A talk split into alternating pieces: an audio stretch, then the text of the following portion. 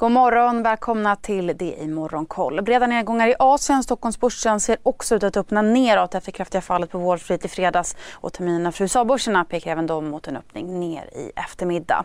Tokyobörsen backar 1,5% Biltillverkaren Nissans aktie faller över 4% efter uppgifter om att storägaren Renault överväger att minska sin andel i bolaget som en del i planerna på att separera sin elbilsverksamhet. Hongkongbörsen och Shenzhenbörsen är ner 3% och Shanghaibörsen backar 2,5 efter att ett kraftigt antal ökande coronafall rapporteras i den kinesiska huvudstaden Peking under helgen.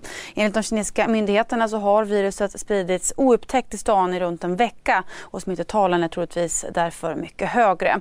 Nu inleds bland annat masstestning i stans största finansdistrikt. Oljepriset backar runt 3% av oro för att de här nya coronautbrotten och nedstängningarna i Kina skulle leda till minskad efterfrågan på olja.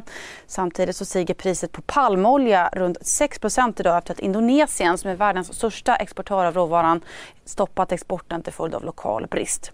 Och marknadens ränteoro fortsätter. Den japanska regeringen avsätter nu 6 200 miljarder yen för att hantera de högre oljepriserna och inflationen. De amerikanska långräntorna i de sekunderna när jag är i luften så är det en kamp på liv och död. I Spotlights serie Vinnarskallarna minns stjärnorna själva de dramatiska svenska sportögonblicken. Hör Anja Persson berätta om när hon kraschade i OS-backen men reste sig igen. Jag ville vinna över berget.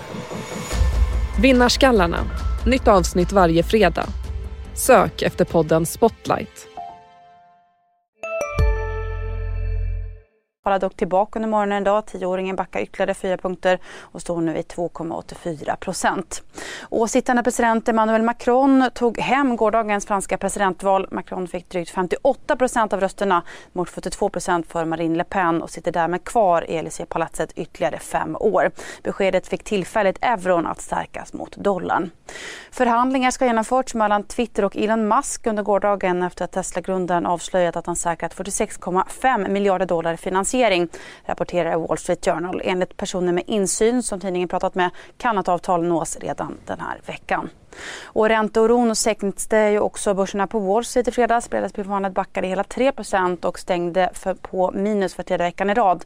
Teknik Nasdaq backade 2,5% I ett försök att dämpa inflationen så överväger nu USAs finansminister Janet Yellen att skala ner de omfattande importtullarna som infördes av Trump-administrationen i synnerhet mot Kina.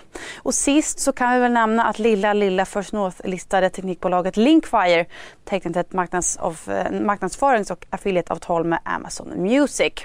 Idag får vi ju annars en rad rapporter från Avanza, Castellum och Epiroc som vi ser fram emot. Dessutom får vi tyst IFO-index.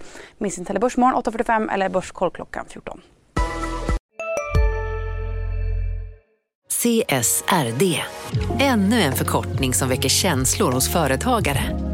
Men lugn, våra rådgivare här på PWC har koll på det som din verksamhet berörs av. Från hållbarhetslösningar och nya regelverk till affärsutveckling och ansvarsfulla AI-strategier. Välkommen till PWC. Hej, Synoptik här. Så här års är det extra viktigt att du skyddar dina ögon mot solens skadliga strålar. Därför får du just nu 50% på ett par solglasögon i din styrka när du köper glasögon hos oss på Synoptik. Boka tid och läs mer på synoptik.se. Välkommen!